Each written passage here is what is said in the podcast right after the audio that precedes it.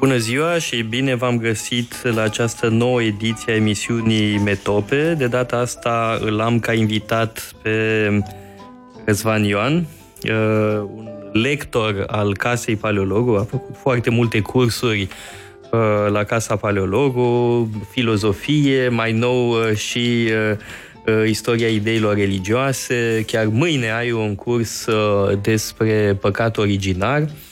Săptămâna trecută a fost despre cartea lui Iov și despre autenticitate, da? Despre virtuțile și neajunsurile autenticității. Așadar, Răzvan Ioan este un filozof cu preocupări diverse și a susținut teza, doctoratul la Universitatea din Leiden, e specialist în Spinoza și Nietzsche. Dar astăzi vom vorbi despre Sicilia. Întâmplarea face că amândoi avem o mare pasiune pentru Sicilia. Răzvan Ioan a fost chiar de 2 ori în Sicilia, a mai fost și anul ăsta încă o dată. S-a întâmplat că anul trecut să ne intersectăm acolo, am fost în aceleași locuri, dar la câteva zile distanță, când eram noi la Palermo, el era în Catania, dar apoi ne-am dus noi în Catania și ei au plecat în Palermo, ne-am revăzut în Palermo, dar am făcut schimb de idei și de sfaturi. Așadar, mulțumesc foarte mult că ai răspuns invitației mele și să începem să povestim despre întâmplările noastre din Sicilia, locurile pe care le-am văzut și acum, sigur, fiind amândoi filozofi la bază, ca și ministrul FIFOR de la apărare, uite, un om care a reușit mult mai bine decât noi, nu un pârlit care face cursuri cum suntem noi. Ei bine, fiind filozofi la bază, vom vorbi fatalmente de Nietzsche. O să vedem cum îl aducem și pe Nietzsche în peisaj și, în orice caz, Platon, Empedocle, Gorgias și alte asemenea mari figuri ale istoriei intelectuale grecești și europene. Bună ziua! Mulțumesc mult pentru invitație. Mă bucur că avem ocazia să vorbim despre Sicilia. O mare iubire, nu doar pentru mâncarea grozavă, pentru fructele de mare, pentru canoli, ci și pentru monumentele istorice și pentru istoria acestei insule, unde s-au intersectat toate marile civilizații din Mediterana. Vorbim aici despre greci, despre romani, despre cartaginezi, arabi, normanzi, bizantini, spanioli și, bineînțeles, italieni. Ai menționat deja faptul că ne-am întâlnit în Sicilia, ne-am întâlnit la Palermo, unde... Bun, tu erai acolo deja de câteva zile, voi erați, și noi am ajuns seara, nu știam ce să vedem mai întâi, și ne-ai dus pe niște străduțe. Nu știam ce se află la capătul acelei străduțe și, dintr-o dată, s-a deschis vederea spre Catedrala din Palermo. Catedrală minunată. Fabuloasă. Impresionantă. Este, adică, de departe, cel mai impresionant monument din Sicilia, nici am văzut eu, și sunt multe. Dar aș spune totuși că ce avem în Palermo, în catedrală, cel puțin pe afară, foarte exact, bine spus. Pentru că înăuntru mai avem alte catedrale, Monreale, catedrala din Monreale, care este fabuloasă, stil arabo-bizantin. E probabil normal. Cea mai interesantă, sau una dintre cele mai frumoase biserici bizantine pe care le știu. Sigur, aportul normand și arab e important, dar este eminamente o biserică bizantină comparabilă cu cele mai frumoase biserici bizantine, fie că vorbim despre Ravenna sau despre Constantinopol sau Tesalonic. E în ligă cu câteva dintre cele mai frumoase clădiri bizantine, mozaicuri absolut superbe. Însă, din păcate, în catedrala din Palermo s-a produs un fenomen de barocizare în secolul XVIII. Episcopul locului a vrut să modernizeze biserica, a scos vechiturile medievale întunecate și a făcut o porcărie de toată frumusețea. În sine, poate că n-ar fi urât, dar este mediocru față de ce era înainte. Și îți dai seama ce era înainte, comparând cu capela palatină de la Palermo, cu catedrala din Monreale sau cu cea din Cefalù. Da. Și acolo. Aș spune totuși că mie îmi place ceva ce s-a întâmplat în secolul XVIII, în timpul restaurării, și anume că s-a instalat acolo un instrument de observație astronomică. Un mic orificiu prin care lumina soarelui pătrunde în catedrală. Și există jos o linie pe care lumina soarelui, bineînțeles, ajunge și în funcție de asta știm când ne aflăm în timpul anului, unde... Da, drept să spun, eu m-aș fi lipsit de acest orificiu, dar, mă rog, mai e un lucru foarte interesant la catedrala din Palermo, și anume mormântul lui Frederic al II-lea, marele împărat, împăratul Germaniei și rege al Siciliei totodată. Prin mama sa moștenise drepturile asupra tronului sicilian și evident că deschid subiectul Frederic al II-lea, Hohenstaufen, pentru că Nietzsche vorbește despre Frederic al II-lea în termeni absolut superlativi. Spune-ne, ca specialist în Nietzsche, ce vedea Nietzsche la Frederic al II-lea? Primul european. Așa spune el. Exact. Un spirit liber. Un spirit liber, da. Chiar prea liber pentru contemporanii. În epocă, porecla sa era stupor mundi, minunea lumii. Acum, da, stupor poate să fie și de rău. Exact. Produce stupefacție, cum am zice astăzi. Deci pentru contemporan nu era numai de bine, pentru că avea alianțe prea apropiate cu musulmanii, cu lumea arabă, ceea ce, bineînțeles, era de neconceput. Prefera să aibă soldați, ce obțin în garda personală, soldați musulmani. De ce? Pentru că erau imuni la excomunicările papei. Pentru că a fost excomunicat de vreo 4 ori, dacă nu mă înșel. Da, el însuși îl făcea cu ou și cu oțet pe papă de îndată ce nu se mai înțelegeau. Exact. În acest timp încheia tratate cu sultanul Egiptului pentru recuperarea Ierusalimului. Un vis al creștinătății, evident, în timpul Cruciadei a VI-a. Dar numai că e o cruciadă prin negociere, nu o cruciadă eroică. Exact. Bun, oricum e mult mai bună decât Cruciada a IV-a. A, sigur. Când cruciații s-au oprit la Constantinopol și în loc să mai ajungă în țările sfinte, s-au hotărât să asedieze și să cucerească Constantinopol. Mai cu seamă să jefuiască tot ce era de jefuit. Tot ce au prins. Da, revenind la Friedrich al II-lea, pe Nietzsche îl fascina dimensiunea intelectuală a împăratului, da? Curiozitatea lui intelectuală extraordinară, interesul pentru medicină, pentru medicina arabă, pentru dezbaterile filozofice. Vorbea 6 limbi, se pare, a avut o educație neconvențională, o educație formală în epocă. Era în primul rând Frederic al II-lea, în primul rând sicilian, ceea ce însemna că vorbea arabă, vorbea siciliană, langdei, latină, evident. Avea pasiuni cum ar fi vânătoarea, a scris un tratat despre vânătoare, despre vânătoarea cu păsări, da.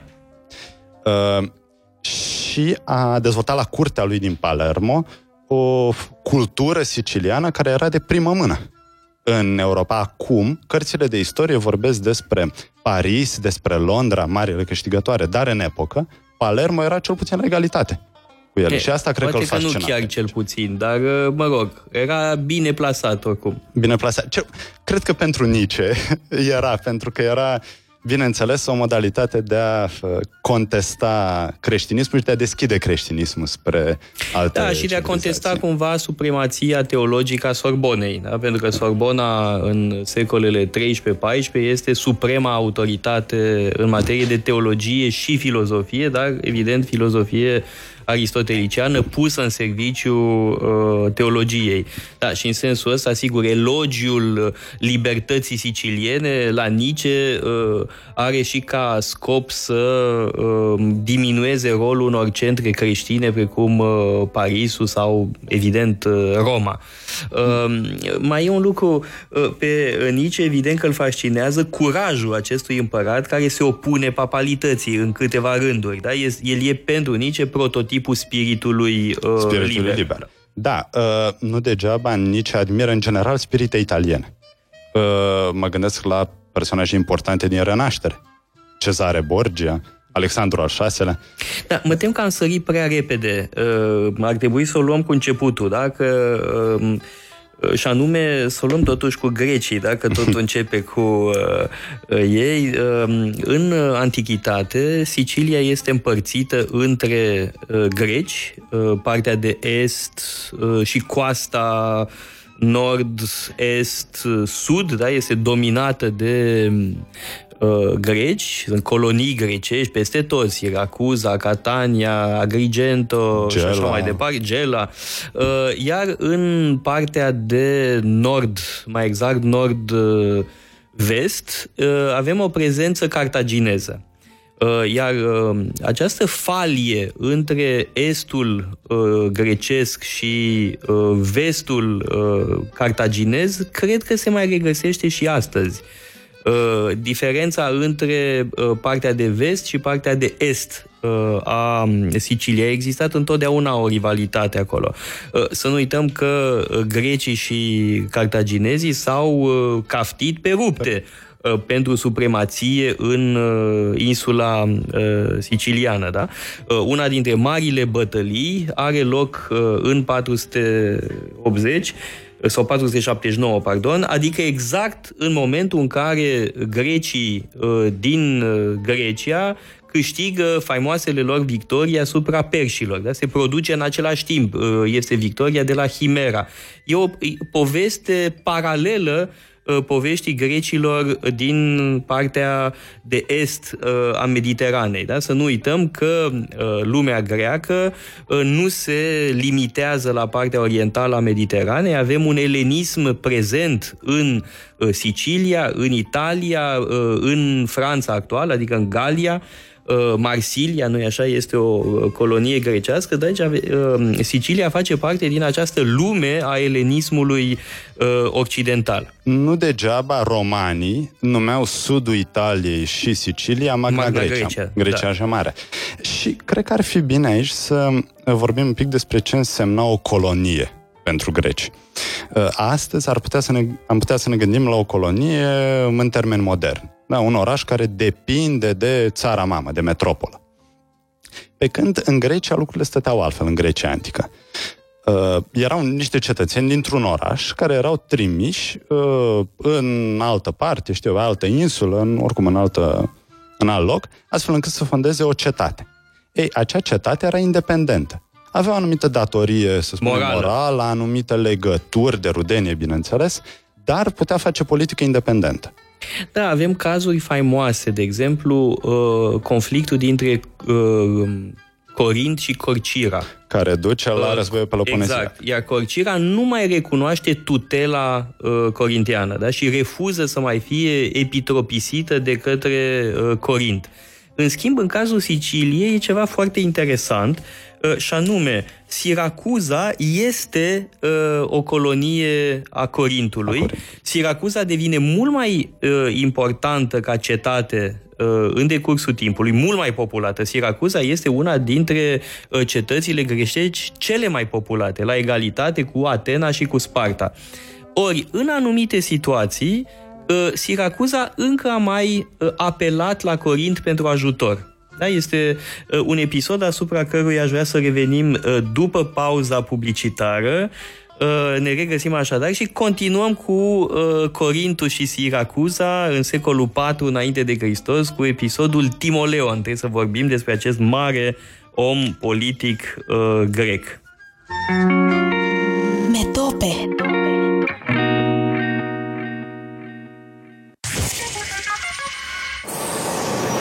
Puterea visurilor mișcă lucrurile.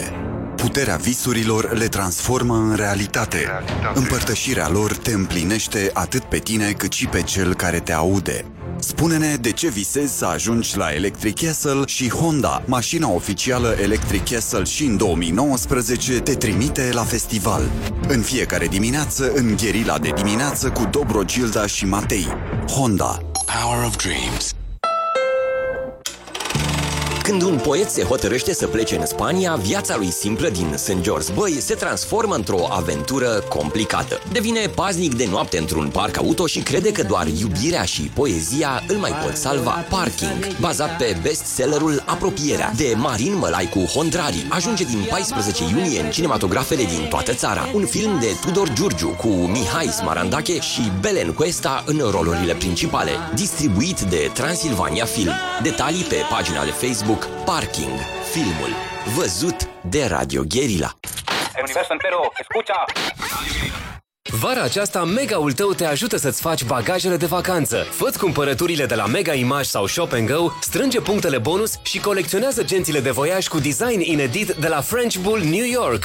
Numai la Mega Image te bucuri de discounturi de până la 77% la cea mai cool colecție de genți de voiaj. Călătorește ușor și sigur cu French Bull New York. Mega Image. Inspirație să trăiești cum îți place. Pentru o viață sănătoasă, respectați mesele principale ale zilei. Yo, so yo, Guerilla loves you. Listen to the sound and treats you right, right. Radio Guerilla, Guerilla. Me tope.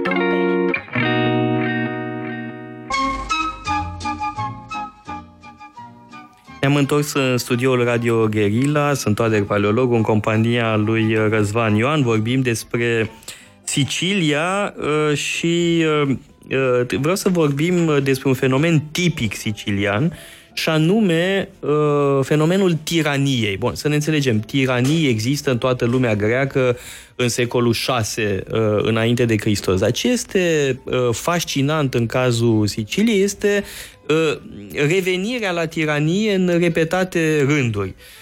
Ca toată lumea greacă, Sicilia se confruntă cu un val de tiranii mai mult sau mai puțin bune, la sfârșitul secolului 6, începutul secolului 5, dar foarte interesant, în timp ce democrația și oligarhia e prezentă în restul lumii grecești, avem o revenire la tiranie la sfârșitul secolului 5. E faimosul Dionisie cel bătrân sau Dionisie cel mare, chiar am putea să-i spunem, cel pe care, nu-i așa, l-a vizitat Platon cu consecințe destul de proaste, că nu s-au înțeles așa de bine.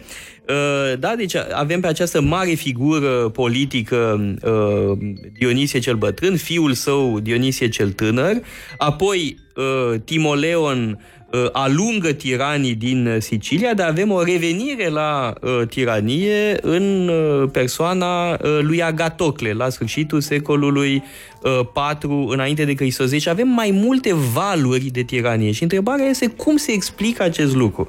Există mai multe explicații. O explicație este legată de structura economică a Siciliei. Faptul că, spre deosebire de restul lumii grecești, în Sicilia există latifundii.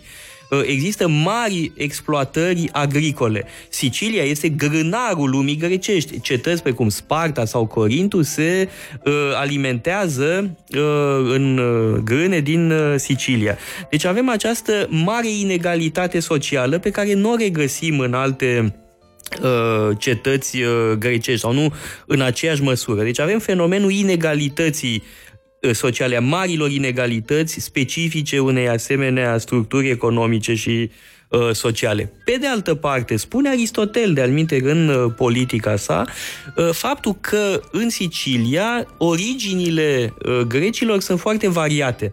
Spune Aristotel, nu au omogeneitate etnică. Da? Și ăsta e un aspect asupra căruia se pune mai puțin accentul în zilele noastre, că nu mai e așa politically correct. Aristotel spune că lipsa de omogeneitate etnică reprezintă un pericol pentru stabilitatea unei cetăți. Așadar, avem două aspecte, da, care poate că explică recrudescența tiraniei în Sicilia. Și mai este încă un motiv foarte important în cazul Siciliei, și anume amenințarea cartagineză. Da? Deci toți acești trei factori, unul care ține de structura economică, altul de structura etnică a cetăților siciliene și un al treilea ține de amenințarea externă. Da? Și asta explică, nu-i așa, permanența fenomenului tiraniei în Sicilia. Deși era o instituție nenaturală pentru greci. Totuși, însăși cuvântul nu este de origine grecească. Se pare că vine de undeva din Lidia, din Asia Mică. Tyrannos. Da, Tyranneia. Și, bineînțeles, grecii aveau cuvinte cum ar fi basileos, basileu, pe care astăzi l-am traduce rege. Îl găsim la Homer. Dar nu înseamnă rege, cum înțelegem noi astăzi. E un fel de căpetenie. Cel mai răsărit dintre cetățeni, dintre căpeteniile de război. Agamemnon, marea căpetenie, marele lider, poartă titlul de Oanax. Deci, tirania este ceva nenatural, nu durează mult, bun, cu excepția Siciliei. Sparta, de exemplu, n-are niciodată un tiran. Ba da, spartanii au avut mai târziu, dar foarte târziu. Bun, e deja... Nabis, în secolul II, da. E deja sfârșitul Spartei. Dar aici aș face totuși o observație. Agamemnon e un rege tradițional. El moștenește legitimitatea sa. E vorba de legitimitate sacră. Lucru pe care îl semnifică sceptrului, da? Povestea sceptrului lui Agamemnon semnifică originea divină a puterii lui. Autoritatea tiranului este ceea ce Max Weber numește autoritate carismatică. Da, nu e legitimă. De asta, de multe ori, tiranii au origini relativ umile, origini sociale umile. Agatocle, Agatocle e un om de jos, într-adevăr. Da, sunt self-made, de multe ori, și impun prin carismă. De asta e atât de problematic să dureze o tiranie, pentru că întemeietorul, bineînțeles, are carismă, dar urmașii de multe ori sunt slabi. Da, aș vrea să discutăm acum că avem un filozof sau mă rog, doi filozofi în studio, să vorbim despre imaginea tiranului în filozofia clasică, da? Pentru că la origine tirania nu e neapărat rea. Da, e neutră. Există tirani buni, după cum există și tirani răi.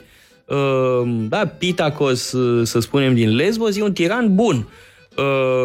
Poate că alți tirani sunt cruzi, absurzi și opresori. Însă tirania nu e neapărat rea în contextul de la începuturile tiraniei. Pisistrate nu e un tiran rău, e un tiran care face lucruri foarte bune pentru cetate. Și într-adevăr avem un dialog al lui Xenofon despre tiranie, Hieron se numește, care ne evocă ipoteza sau, mă rog, eventualitatea unei tiranii bune. Practic, Simonide îi spune lui Hieron: domnule, ai puterea, utilizează-o cât mai bine.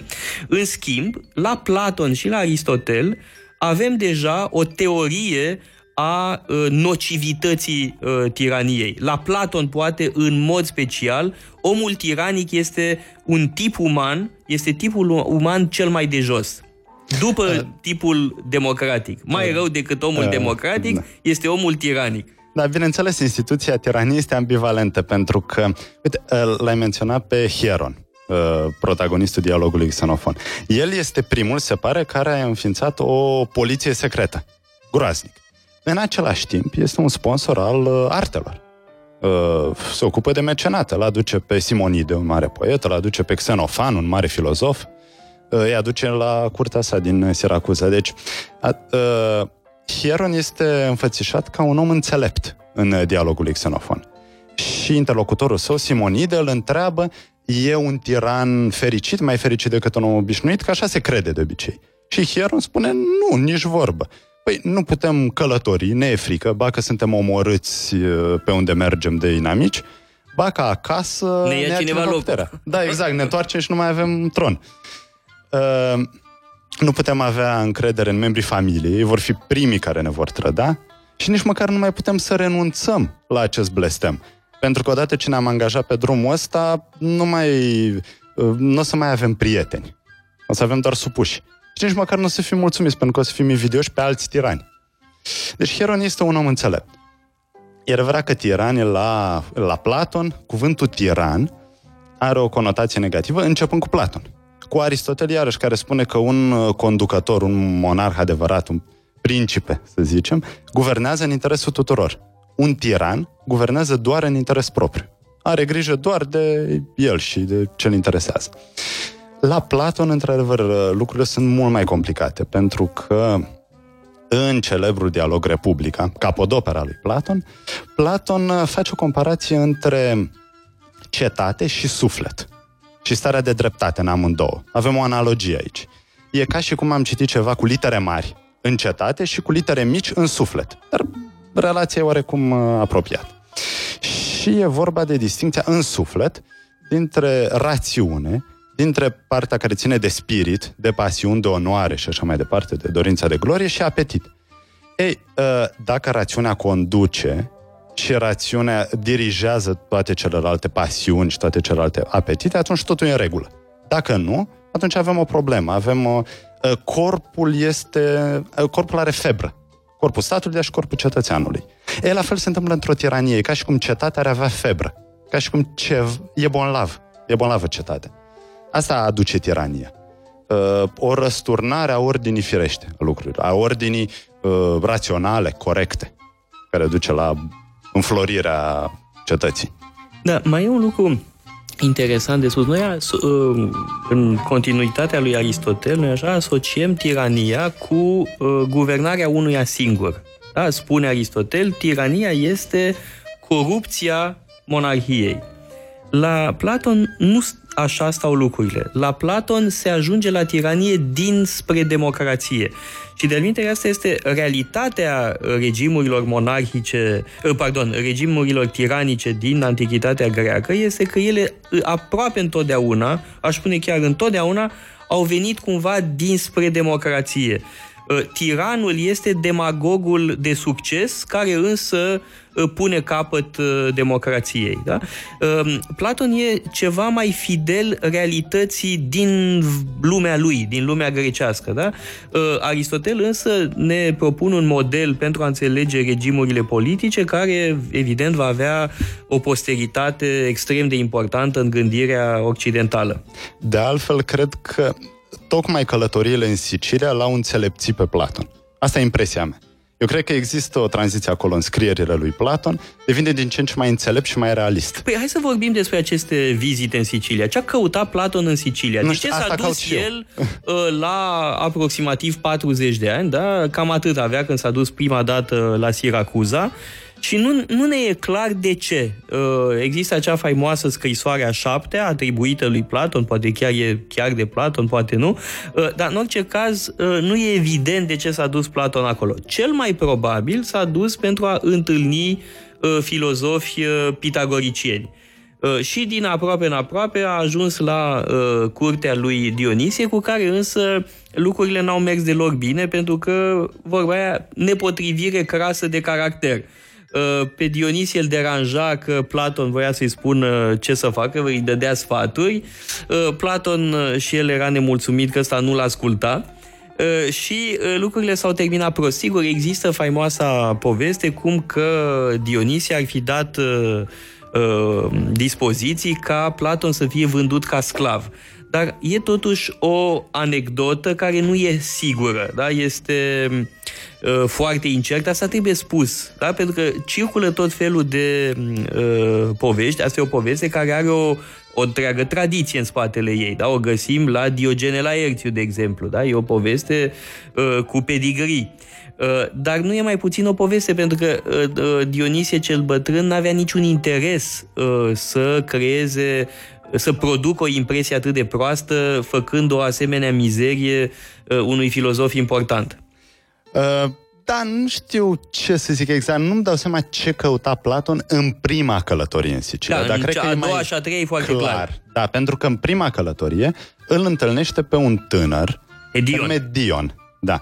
Un tânăr excepțional, pe care Platon... e mâna dreapta lui Dionisie. Da, și pe care Platon îl laudă ca fiind cel mai bun elev al său. E adevărat, cred totuși că această onoare ar trebui să-i revină lui Aristotel, dar nici Dion nu e departe. Nu sunt așa sigur. Dion este un om de acțiune. E un om de acțiune care este inspirat de gândirea maestrului. Și mai e un lucru. Eu cred că Dion a finanțat Academia. Da? Dion este debarcat de Dionisie cel Tânăr, este exilat și Dion trăiește parte din timp la Atena, în Academia lui Platon. E de bănuit că l-a ajutat cu fonduri pe pe prietenul său. Spui că de asta îl simpatizează Platon. Eu mai cred un lucru. A treia vizită lui Platon în Sicilia are legătură cu banii lui Dion. Platon a încercat să-l convingă pe Dionisie cel Tânăr să dea măcar o parte din banii lui Dion, pentru că îi blocase conturile. Da? Asta se întâmplase, de fapt. Dionisie îi blocase conturile unchiului său, pentru că totul se întâmplă în familie. Dion e foarte îndeaproape înrudit cu Dionisie cel Bătrân și, de asemenea, cu Dionisie cel Tânăr. Este unchiul care dă sfaturi și le enervează pe nepot. Exact, pentru că Dionisie cel Tânăr a fost ținut într-o stare de subdezvoltare intelectuală de Dionisie cel Bătrân, de frică, pentru că asta este emoția fundamentală a unui tiran. Cred că ne tiranizează publicitatea. O mică pauză publicitară și revenim la Platon și Dion, marele lui discipol din Sicilia. Metope. Știi pe cineva deștept? Știi pe cineva creativ? Știi pe cineva bun pe digital? Schimbă-i viața! Recomandă-l pe site-ul de recrutare hireup.eu și recompensa poate fi a ta. Radio Guerilla, adică noi, își caută Digital Strategist. Noi îi dăm social media, el să schimbe lumea. Repetăm. Pe hireup.eu, primul site de recrutări din România care oferă recompensă celui care recomandă omul potrivit. hireup.eu este avampost Radio Guerilla. La Crama Rottenberg cultivăm 23 de hectare de vie la Cepturan, de alumare, plantate în majoritate cu merlot. Solul și condițiile climatice sunt foarte similare cu cele din Bordeaux sau Toscana, motiv pentru care vinurile merlot obținute sunt extrem de expresive, complexe și puternice. Sunt Mihai Rottenberg și vă salut! Cel mai frumos lucru care poate fi spus despre vin este premiat de Crama Rottenberg, specialiștii soiului merlot și poate cea mai frumoasă și primitoare cramă tradițională din dealul mare. În fiecare dimineață, în Gherila de dimineață, cu Dobro, Gilda și Matei. Universo entero, escucha! Istoria alternativă ING. Salvat-o mai după mâna tâlharilor și pentru acest lucru ai drept răsplată greutatea ta în aur. Dar nu în astăzi, zic că n-am galbini la mine. Nu-i bai cestite, boier, că poate domnia voastră să-mi transfere banii în ING Home Bank, folosind numărul meu de telefon. Bine, primul transfer prin ING Home Bank n-a fost chiar așa. Dar trecutul e trecut, iar noi preferăm să ne uităm la ce urmează. De 25 de ani ești cu un pas în față când ești cu ING.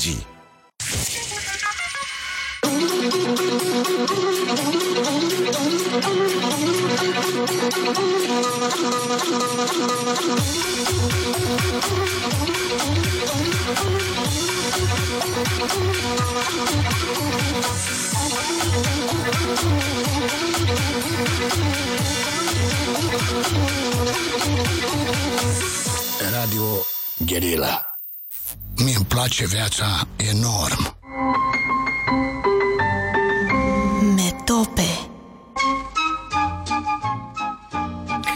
Ne-am întors în studioul Radio Guerilla, vorbim despre Sicilia și cum se întâmplă cu doi filozofi, nu mai contenim să evocăm pe Platon, pe Pitagora, pe Dion, Timoleon și așa mai departe. N-am vorbit destul despre muzeele siciliene, despre monumentele din Sicilia, dar le găsim și lor locul, că fiecare, acum spuneam în pauză, ce să mai adăugăm câte un detaliu, nu-i așa? Eu vreau să evoc două lucruri și, pe de o parte, e vorba de o legendă foarte frumoasă, o poveste minunată, prevăzea doi prieteni, Damon și Pitias, doi prieteni care sunt filozofi pitagoricieni. Și unul dintre ei este condamnat la moarte de către Dionisie cel Bătrân, și Damon îl roagă pe Dionisie să accepte ca prietenul lui să îi țină locul, pentru că are de rezolvat o problemă de familie, trebuie să participe la o ceremonie familială, ceva de genul ăsta, cum ar fi un botez sau o nuntă sau un parastas în zilele noastre, da? Și Dionisie e foarte sceptic, da? Crede că Damon nu se va întoarce și că îl va lăsa pe Pitias să fie ucis în locul lui. Dacă asta e înțelegerea, dacă nu se întoarce, Pitias urmează să fie ucis în locul lui Damon. Și Damon se întoarce, iar Dionisie este absolut uluit de acest gest, de prietenia dintre cei doi, de faptul că Pitias a acceptat să fie garantul lui Damon și de faptul că Damon s-a întors să moară el și nu prietenul lui. Și atunci Dionisie îi roagă pe cei doi să îl primească și pe el în cercul lor de prieteni.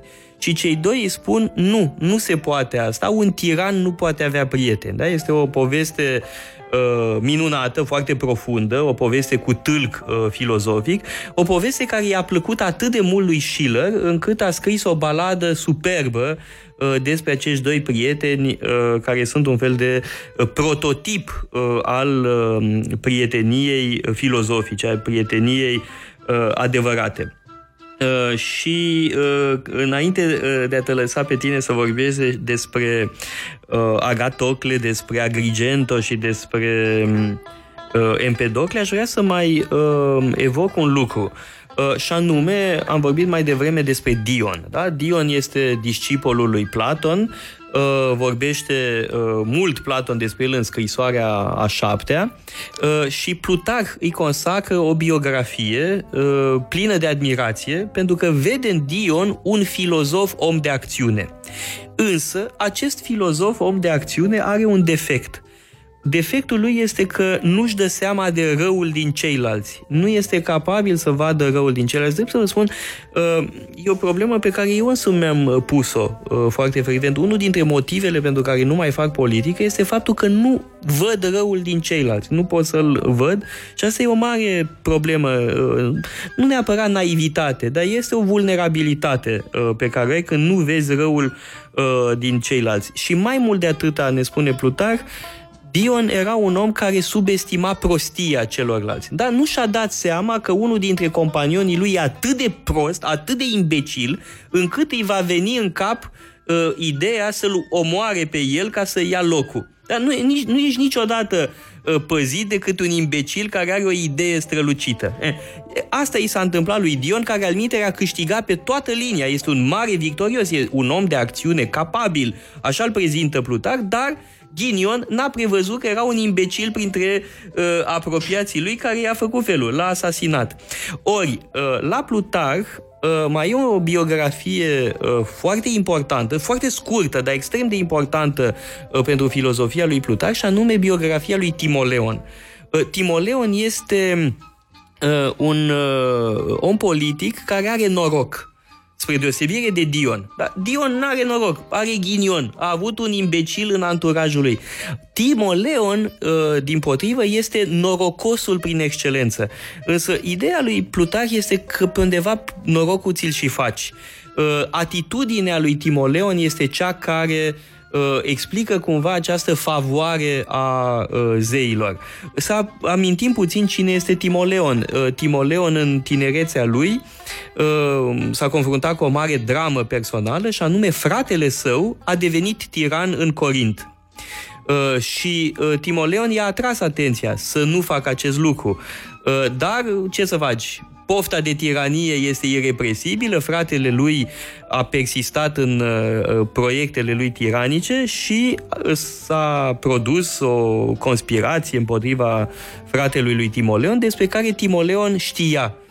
Și nu i-a spus fratelui lui, i-a lăsat pe conspiratori să-l ucidă pe propriul lui frate. Da? Este un om care practic face sacrificiu relațiilor de familie pentru binele comun. Da? Este dușmanul tiranilor prin excelență. Da? Este prototipul luptei împotriva tiraniei. Vreau să evoc aceste două figuri care sunt foarte dragi lui Plutarh, pentru că după Timoleon vine Agatocle, iar despre Agatocle scrie Machiavelli, nu-i așa, da, în Principele. Vreau mai întâi să spun că în viețile paralele ale lui Plutarh, de unde luăm aceste biografii, avem viața unui grec întotdeauna alăturată vieții unui roman.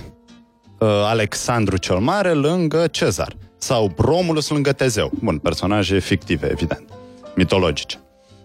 În cazul lui Dion, viața sa este pusă lângă a lui Brutus. Brutus, asasinul lui Cezar.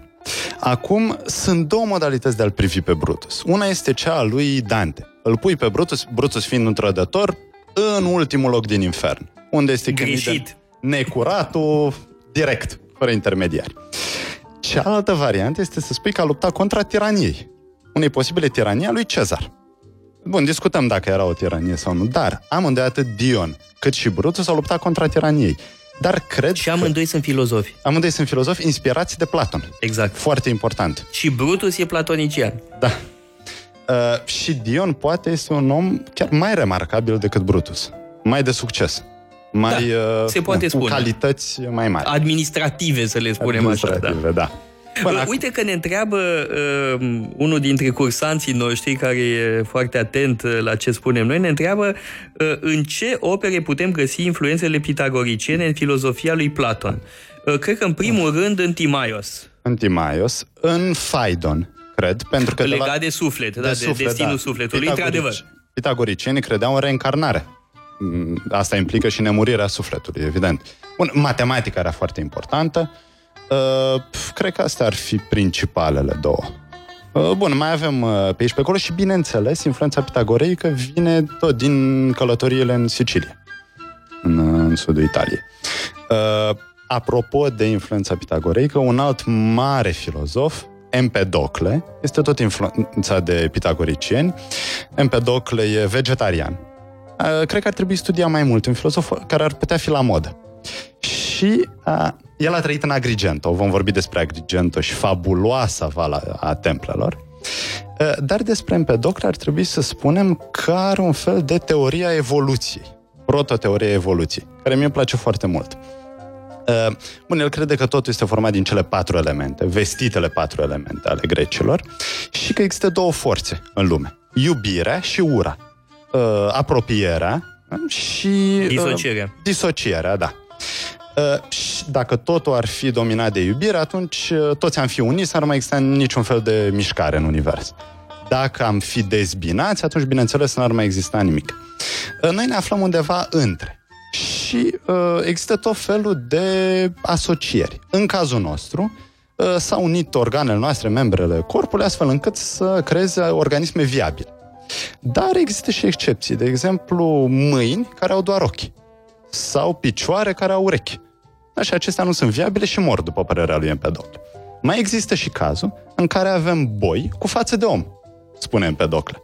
Oh, mulți! Cine a văzut așa ceva poate confirma teoria lui Empedocle. Sunt cirezi întregi de boi cu chip uman. Deci Empedocle ne ajută să înțelegem politica românească?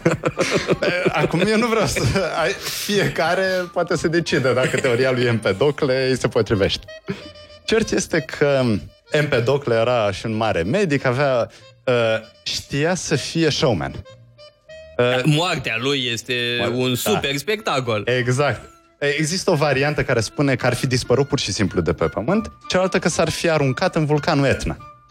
Dar ar fi vrut să dea impresia că a dispărut pur și simplu, dar i s-a găsit Sandaua în, la gura vulcanului.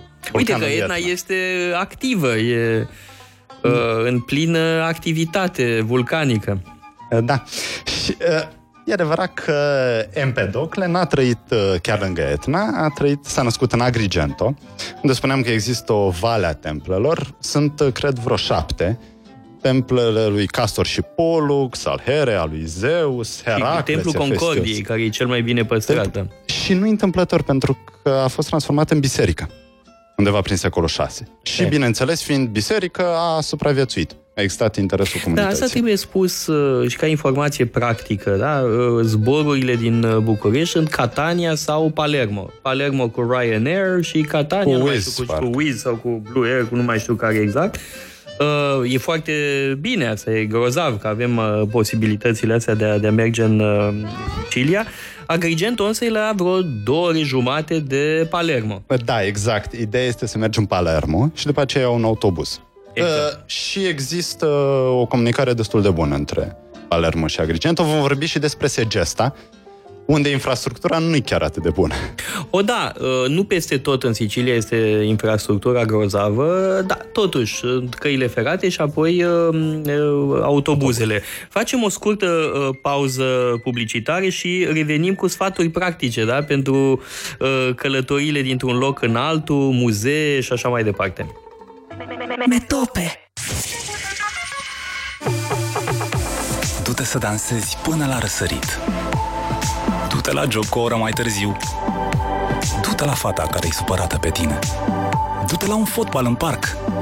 Du-te la petrecerea la care nu ești invitat. Du-te să te joci pe consolă cu prietenii. Du-te la un pahar de vin și după aia mai vedeți voi. Oriunde te duci, du-te cu Clever. Descarcă acum aplicația Clever.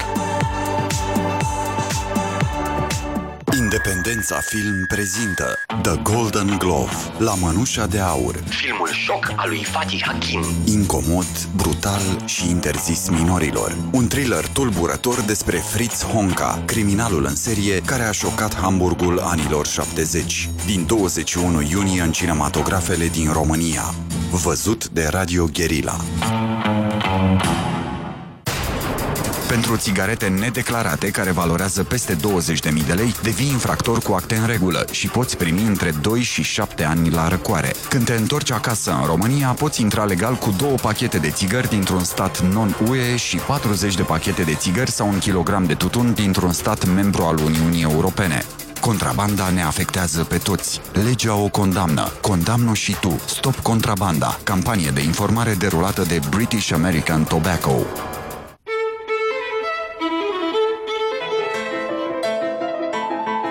Îți place solo-ul? Mai avem! Spune-ne cine este artistul, trupa, concertul constituie un avantaj și o ukulele de la Zido Shop te așteaptă în fiecare dimineață în Gherila de dimineață cu Dobrogilda și Matei. Zidoshop.ro. Născut din dragoste pentru muzică, furnizorul tău de instrumente muzicale, echipamente audio, DJ și lumini profesionale de scenă, atât online cât și în showroom-ul din București. Detalii pe Zidoshop.ro. Scris cu 2 de E. El universo entero, escucha!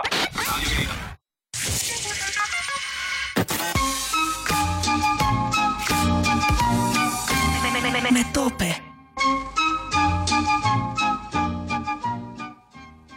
Ne-am întors în studioul Radio Guerilla, sunt cu Răzvan Ioan, vorbim despre locuri frumoase, interesante din Sicilia. Am vorbit mai mult de filozofie astăzi, de filozofie, de istorie, despre tiranie, felul în care văd tirania filozofi precum Platon, Xenofon, Aristotel. Vorbeam înainte de pauză de Agrigento, care e un must-see, da? Este un loc absolut fascinant, trebuie mers de la Palermo până acolo, până la Agrigento. E unul dintre orașele importante ale Siciliei grecești în antichitate. Eu aș vrea să evoc însă Siracuza. Siracuza e un oraș mai greu de vizitat, pentru că Siracuza a fost în antichitate un oraș imens. Da? Era un oraș, cum spuneam, la egalitate cu Atena și Sparta.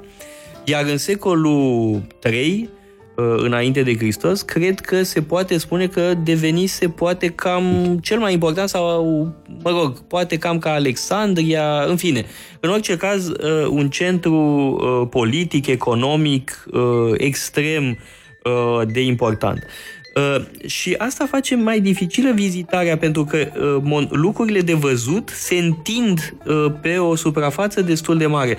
Ori ce face turistul? Turistul se duce unde spune ghidul turistic să se ducă, și anume în Ortigia, da? Care este acea insulă pe care tocmai tiranul Dionisie cel bătrân o transformase în citadelă inexpugnabilă.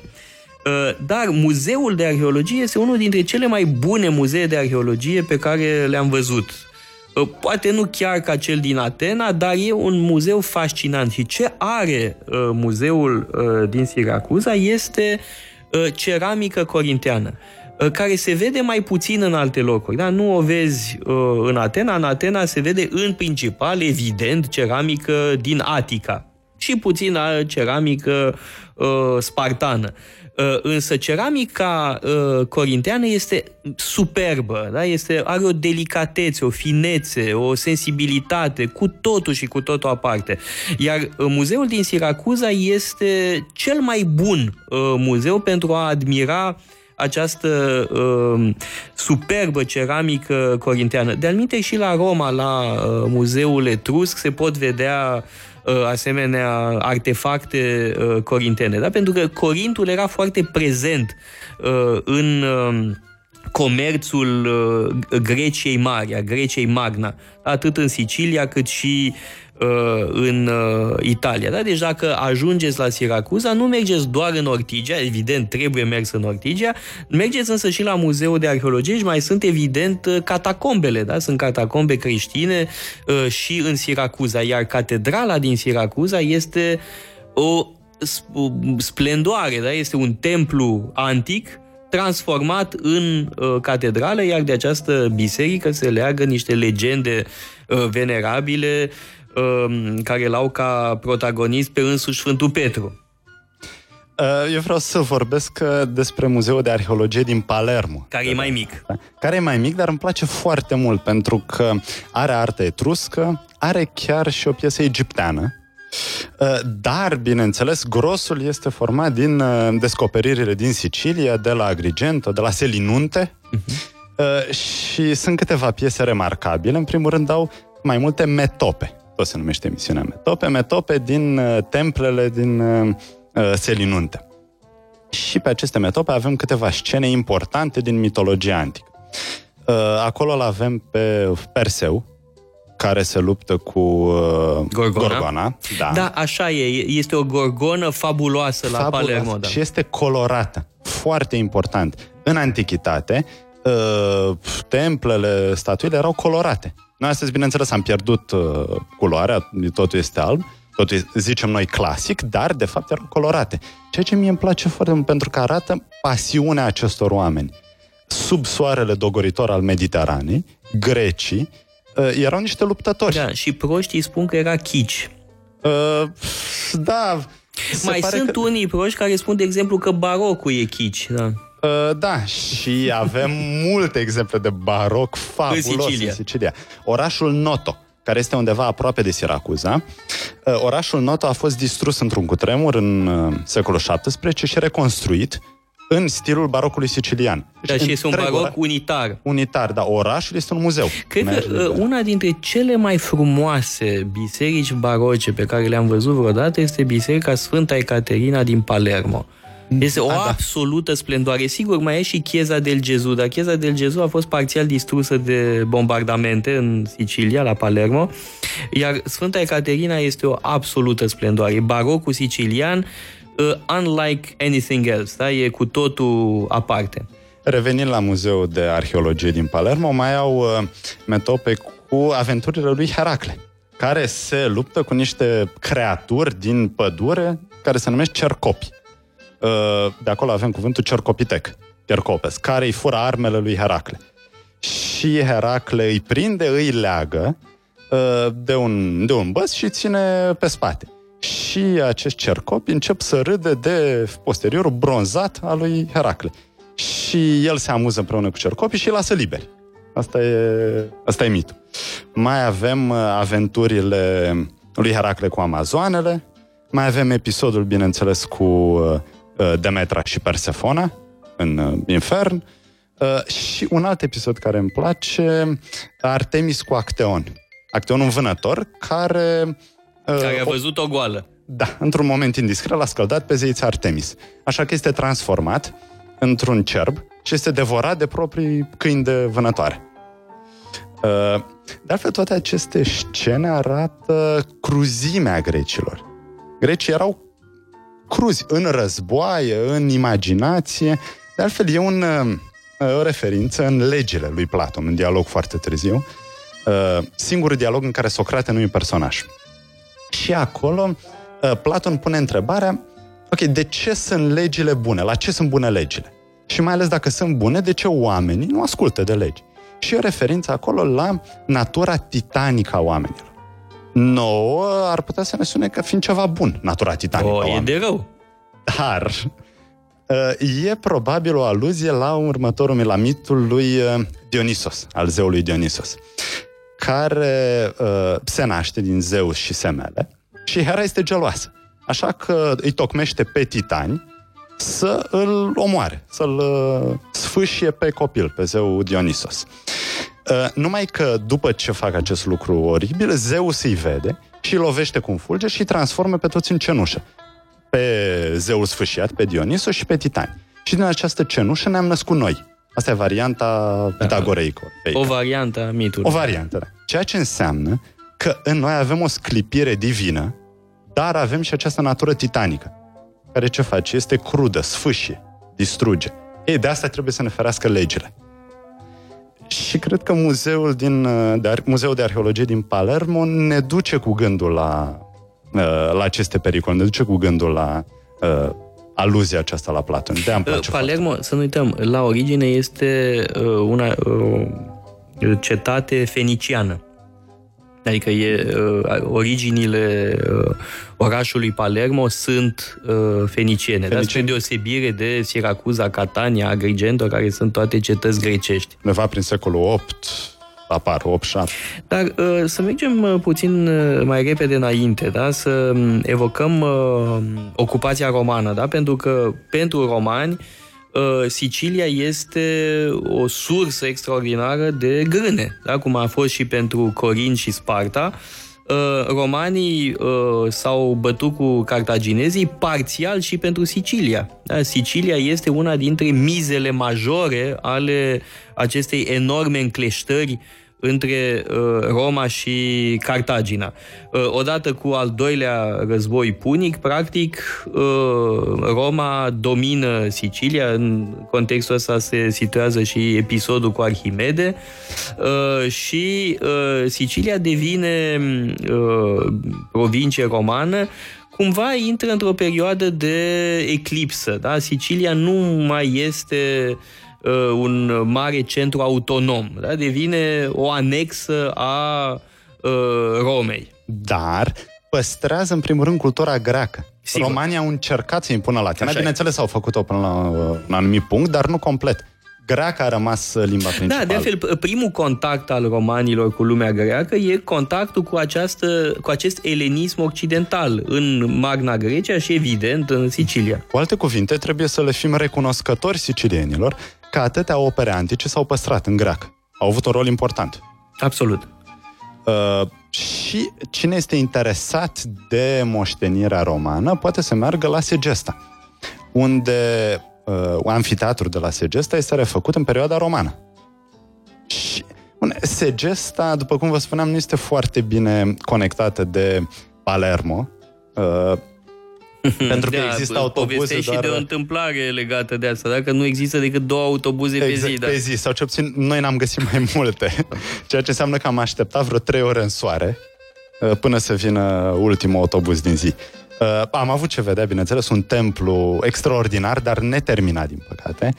Deci nu știm cui a fost dedicat. Amfiteatru plus o bază unei moschei, primul etaj al unui conac medieval, secolul XIII, deci normand, o biserică, dar amfiteatru și templu sunt principalele atracții. Ce spuneam acum cu autobuzele mă duce cu gândul și la un alt aspect, și anume că Sicilia seamănă foarte mult cu România.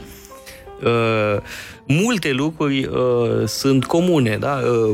Sigur, mă gândesc la Cosa Nostra, la mafie, la corupție, la jegul de pe stradă, la haosul din trafic, la sacco di Palermo, da? Distrugerea unei părți din orașul Palermo de către antreprenorii imobiliari din anii 50-60. Noi, de fapt, în București, asta trăim acum, trăim il sacco di Bucaresto, numai că nu în anii 50-60, ci în, așa zis, înflorire democratică.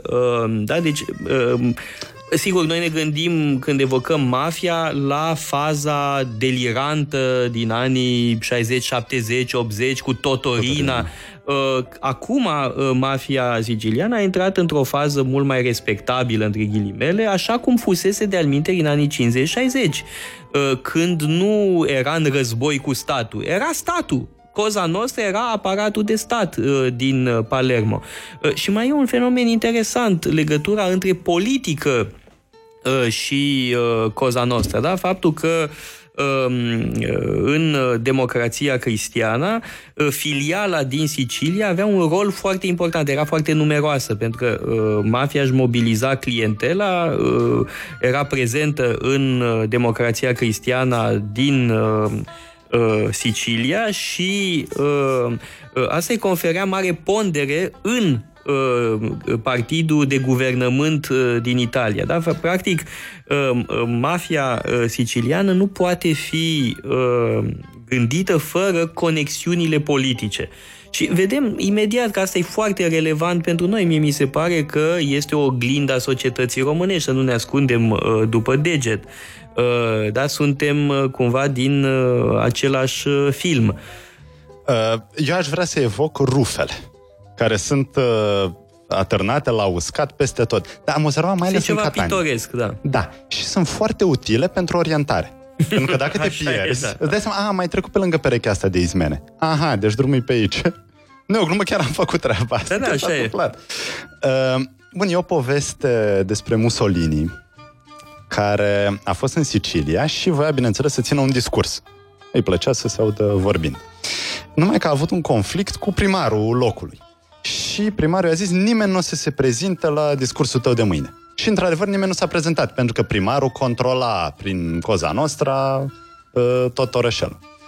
Momentul la care Mussolini s-a hotărât să distrugă mafia, să distrugă Cosa Nostra. Și a reușit în mare măsură. Aproape. Și ar fi reușit dacă n-ar fi avut loc al doilea război mondial. Aliații n-ar fi invadat Sicilia și, bineînțeles, au căutat toți aliații posibili contra lui Mussolini, contra fasciștilor. Asta includea Cosa Nostra. Bineînțeles, a fost nu și-au imaginat ce fac, pentru că nu înțelegeau peisajul local, dar aliații au fost cei care se pare că au salvat de la distrugere această organizație. Pune ce obțin o variantă. Da, există și multe legende legate de asta, da, legate și de figuri faimoase ale mafiei din Statele Unite, nu știu, Lucky Luciano, care se întoarce în Italia, în fine.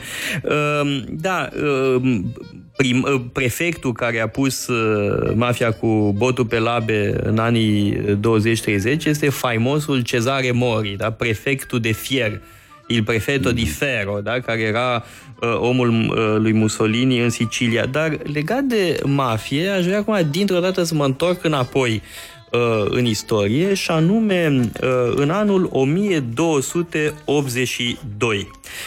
Este momentul în care Giovanni di Procida, un notabil sicilian, pune la cale o conspirație absolut genială, care îi elimină pe francezi din insulă. În câteva zile au fost masacrați vreo 8.000 de francezi. Acest Giovanni, Don Giovanni di Procida, a luat legătură cu împăratul bizantin, cu Mihail al VIII-lea, paleologul, a obținut finanțare de la el împotriva lui Charles d'Anjou, pentru că Sicilia era la acea dată condusă de Charles d'Anjou, fratele lui Saint-Louis, Ludovic al IX-lea al Franței. Charles d'Anjou avea proiectul de a ataca Imperiul Bizantin. Deci împăratul bizantin avea tot interesul să-l scoată din joc pe Charles d'Anjou, ceea ce a și reușit prin intermediul acestei conspirații, care l-a implicat și pe papă și, evident, pe regele Aragonului. Iar în 1282 are loc această conspirație încununată de succes. Există o carte din epocă despre această conspirație, un fel de manual al conspiratorului, da? Un fel de manual despre cum să pui la cale o conspirație și să dai o lovitură de stat și mai cu seamă să organizezi un masacru, ceea ce nu e puțin lucru. Ori, una dintre legendele legate de mafia spune că mafia își trage originile din acest din această mișcare de eliberare din secolul XIII, dar de fapt este o legendă. Da? Originile mafiei, așa cum o știm în zilele noastre, sau mă rog, în secolul 20, sunt mult mai apropiate și au de-a face, de fapt, cu structura economiei siciliene și, mai exact, cu felul în care plantațiile de citrice erau gestionate în secolul XIX. Da, bun, și asta cred că e adevărat nu numai pentru Cosa Nostra în Sicilia, ci și pentru sudul Italiei. Condiții asemănătoare. De altfel, amatorii de clasici ar putea să se gândească la organizația chiar din sudul Italiei, din vârful cizmei, Ndrangheta, care vine de la un cuvânt grecesc. Andros și agathos. Bun, două cuvinte care înseamnă, bun, andros bărbat și agathos demn, nobil. Deci cei care sunt în această organizație sunt curajoși, sunt bravi. Au un cod al onoarei. Au un cod, da, sunt oameni de onoare. Da, de altfel ăsta e termenul utilizat în aceste medii. Și tot legat de mafie, cred că ar trebui să spunem că în portul din Palermo, cine este interesat poate să vadă un grafit, o pictură imensă cu Falcone și Borsellino, cei doi procurori care au luptat contra mafiei. Bun, bineînțeles, în cinstea lor este făcut acest grafiti minunat. Nu seamănă cu grafiti pe care le vedem pe blocuri. Da, aeroportul din Palermo se numește foarte numele celor doi procurori eroi. Exact, da. Cei doi eroi contra mafiei. Bun, și mai ales în perioada de care vorbeam, în perioada Totorina, când lucrurile scăpaseră de sub control. Totorina, care vine dintr-un oraș undeva la sud de Palermo, oraș care se numește Corleone. Da. De altfel, asta e o întâmplare, faptul că Puțo l-a numit pe nașul, nu? Don Corleone. Don Corleone. E o întâmplare, că abia ulterior a devenit Corleone un fel de capital informal a Cozei Nostra. De altfel, aș vrea să recomand celor care ne ascultă și sunt interesați de filme cu mafioți un serial italienesc excelent, Capo di Tutti Capi. Da? E un serial despre Totorina, da? E foarte fidel adevărului istoric, cu unele schimbări, dar este foarte fidel celor întâmplate. Da? Și pentru a completa imaginea, sigur, sunt lucrări serioase de istoriografie consacrate fenomenului mafiot. Mă refer în special la John Dickey, care e profesor în Marea Britanie și a scris mai multe cărți despre Cosa Nostra, Ndrangheta și alte asemenea asociații. Dar haideți să introducem și un element muzical. Mă gândeam la mai multe, să vă spun drept. În primul rând, haideți să ascultăm Tarantella de la începutul faimosului film The Godfather, în primul episod, în Godfather 1, nașul, la nunta fetei lui Don Corleone, cântă soția lui o tarantelă, da? Și haideți să o ascultăm din nou, că e foarte frumoasă.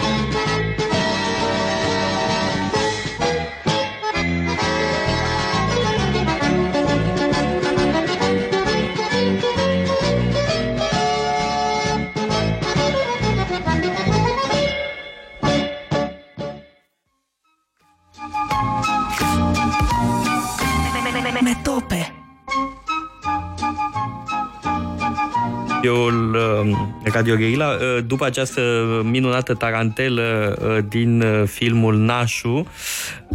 Noi am ascultat tarantela fără cuvinte, da? De fapt, foarte frumoasă este și partea cu cuvinte, să spun așa, da? Pentru că soția lui Don Corleone cântă această tarantelă la nunta fetei.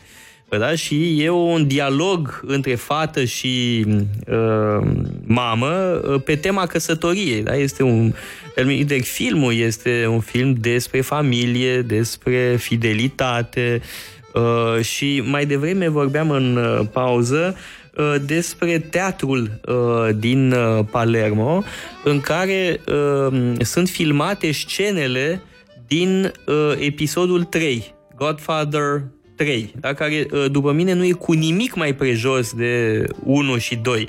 Este un film care văd că e clasat mult mai prost pe IMDb, dar e cu totul nemeritat, sau cei care au votat n-au înțeles. De fapt, este un film extraordinar, e un film teologic, aș spune. Acolo este o întreagă ecleziologie. Îl vedem pe papă, îl vedem pe Michael Corleone, care încearcă să iasă din mecanismele și angrenajele mafiei. Este un film despre jertfă, despre cum providența pedepsește crimele, da? Este, aș zice că îl putem privi în cheia unui eseu faimos al lui Plutarh despre întârzierile justiției divine. Sunt de acord și mie îmi place Nașul 3 foarte mult. Coloana sonoră este excelentă, gândirea din spatele filmului este excelentă, decorul din Teatro Massimo iarăși este superb, se poate vizita, există tururi organizate în Palermo și există, bineînțeles, și spectacole. Cine are noroc prinde un spectacol. Eu nu pot să mi-l scot din minte pe mafiotul bătrân, nu mai știu cum îl cheamă, care mănâncă canoli. Dar este... și sunt canoli otrăvite, da. În Nașu 1 există o scenă, o replică celebră, leave the gun, take the canoli. Lasă arma, ia canoli. Ei, și de când am văzut filmul, când eram relativ mic, mi-am dorit mereu să mănânc canoli și n-am găsit pe nicăieri. Dar ce canoli bune se mănâncă la Palermo. La Canolissimo, da. Când am ajuns în Sicilia, am băgat în mine canoli până mi s-a făcut rău, evident. Da, pe mine nu prea m-a lăsat Ioana, da, în fine. Cu canoli cu fistic. Oh, grozav, toate-s bune, dar nu mai vorbiți despre asta, că nu, hai să nu mai evocăm canoli, că e cu păcat. Mă rog, zilele trecute am mâncat o înghețată absolut delicioasă la ziua lui Radu Miclescu, da? Descendentul uneia dintre cele mai importante familii boierești din Moldova, și ca în fiecare an ne-a dat o minunată înghețată de lămâie. Și mereu citez în fiecare an o formulă din Stendhal, da? Stendhal povestește despre două italience, mamă și fiică, mănâncă înghețată și una dintre ele spune, mai exact fiica spune, che peccato che non è peccato, da? Ce păcat că nu e un păcat, da? Să mănânci înghețată, da? E, așa și cu canoli, da? E un păcat venial. Da, dar din fericire nu este singurul păcat în Sicilia. Bineînțeles... Cred că n-am evocat povestea cu cum se cheamă... Piovra, Caracatița, da. Pentru că noi am stat prin Airbnb lângă o piață și voi ați stat apoi tot în zona aia, unde se vindeau în stradă tot felul de lucruri. Mai e un lucru, Palermo nu poate fi cu adevărat gustat dacă nu mănânci în stradă. Da? Mâncarea de stradă este absolut delicioasă, da? Și noi n-am știut asta la început, nu știam ce minunăție aveam chiar lângă noi.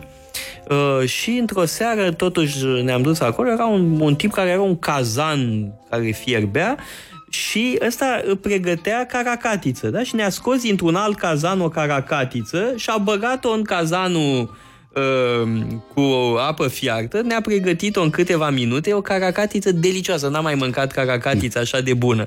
Acum, noi v-am spus, nu ratați asta că e nemaipomenit, numai că voi ați avut ghinion și în timp ce mâncați caracatița a venit poliția. Și i-a saltat pe toți. Și voi ați mâncat după colț, ați fugit cu caracatița. Noi cu niște francezi. Stăteam ascunși după un colț. Apropo, francezii, în general, sunt un bun indicator, pentru că ei citesc toți. Da? Turistul francez umblă la el cu Le Guide du Routard. Iar Le Guide du Routard este și pentru mine, e o Biblie, pentru că îți spune unde să mănânci bine și ieftin. Apropo, s-a extins domnul cu caracatița. Anul ăsta avea două teșchele. Ah, mare lucru. Avea și caracatiță cu stridii și fructe de mare. Și acum când vine poliția trebuie să fugi cu toate. Da, mi se atrage atenția că iarăși trebuie să dăm pauză publicitară. Noi încercăm să facem publicitate la caracatița siciliană și uite, trebuie să ascultăm alte publicități.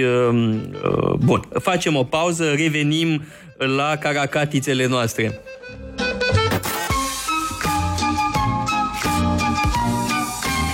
Metope.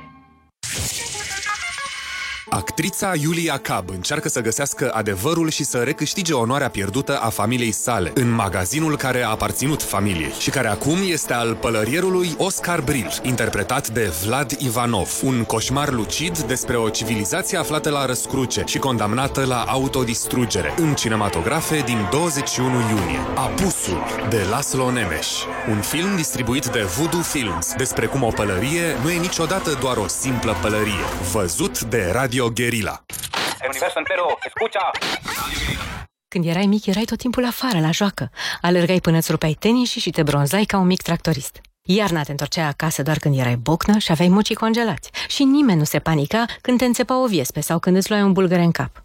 Afară, cu ceilalți copii, ai învățat jumate din lucrurile care te-au ajutat în viață. Pentru că te-au ajutat. Uite, ai o firmă, ai bani, ești bine. Iar acum ai și un copil. De ce să-l ofilești înăuntru, un bloc? Da, e un bloc nou, dar tot bloc e. Unde să iasă afară? Pe strada pe care acum se joacă doar mașinile de-a parcatelea și de-a claxonatelea s-au dus sub escortă în părculețul cu bunici paranoici? Cum ziceam, îți permiți altceva. Îți permiți să le dai copiilor tăi soare și aer curat și verde și genunchi juliți, cum ai avut și tu. Caută deci pe net Dumbrava Vlăsiei. Nu e un nume de marketing. Chiar o dumbravă, mare de tot, înconjurată de o pădure din foștii codri ai Vlăsiei. Caută Dumbrava Vlăsiei și programează-te la o vizionare. Mai avem disponibile încă 68 de loturi. Muzician, regizor și artist vizual, Jurjac prezintă Cars and Shoes, o serie de fotocolaje digitale dedicate iubitorilor de artă urbană și consumatorilor de fashion. Joi, 27 iunie, începând cu orele 19:30 la The Arbanist, pe strada Căldărari, numărul 3, în centrul vechi. În deschiderea evenimentului va încălzi atmosfera Harlequin Jack cu un live act. Plăcut de Radio Guerilla. Pentru o viață sănătoasă, faceți mișcare cel puțin 30 de minute în fiecare zi.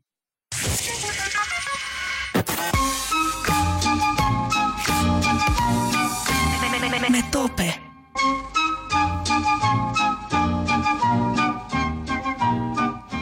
Ne-am întors, așa cum spuneam, la caracatițele noastre din Palermo, la întâmplări trăite de amândoi cu mâncarea de stradă din Sicilia, da? Mi-am adus aminte de o altă întâmplare, n-are de-a face cu mâncarea, dar are legătură cu Siracuza, pentru că stăteam la Catania, eram cățați la Catania și am mers pentru o zi la Siracuza. Numai că programul n-a fost foarte bine anunțat, programul de tren. Așa că am rămas în Siracuza, nu mai aveam nici autobuz, nici tren. Și am fost forțați să negociem cu un localnic care mergea cu mașina, astfel că să ne ducă până în Catania. Nici o problemă, numai că domnul avea chef de vorbă. Primul rând vorbeam dialect sicilian, deci nu înțelegeam o iotă din ce zicea, și în timp ce mergea cu mașina, trecea prin tunelul, pe șosele, apropo, foarte bune, mult mai bune decât ale noastre, se uita doar spre mine, stăteam pe scaunul din față. Și eu eram îngrozit că va intra într-un stâlp sau va intra în peretele tunelului. Nimic. Se pare că asta făcea... De obicei am ajuns tefer la destinație, dar am jurat că de acum încolo vom fi foarte atenți la program. Da, e interesant totuși că ei au autostrăzi. Adică mafie, dar au autostrăzi. Cu banii nordicilor. Am înțeles că au făcut autostrăzile. Nu știu dacă e o legendă răutăcioasă, dar... Aș vrea să mai ascultăm câteva muzicuțe pentru a face legătura cu o altă operă literară și cinematografică, și anume cu Ghepardul lui Lampedusa. Aș vrea să ascultăm puțin câteva momente muzicale din faimosul film Ghepardul al lui Visconti.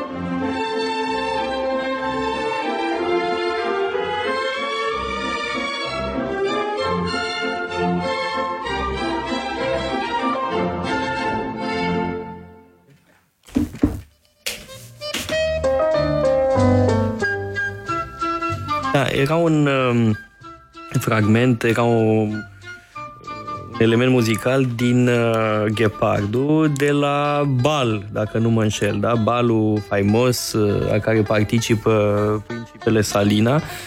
Principele Salina e, aș zice așa, o figură a melancoliei, da? Este un mare aristocrat care își dă seama că timpurile se schimbă și pentru ca lucrurile să nu se schimbe cu totul, este nevoie tocmai să accepti schimbarea.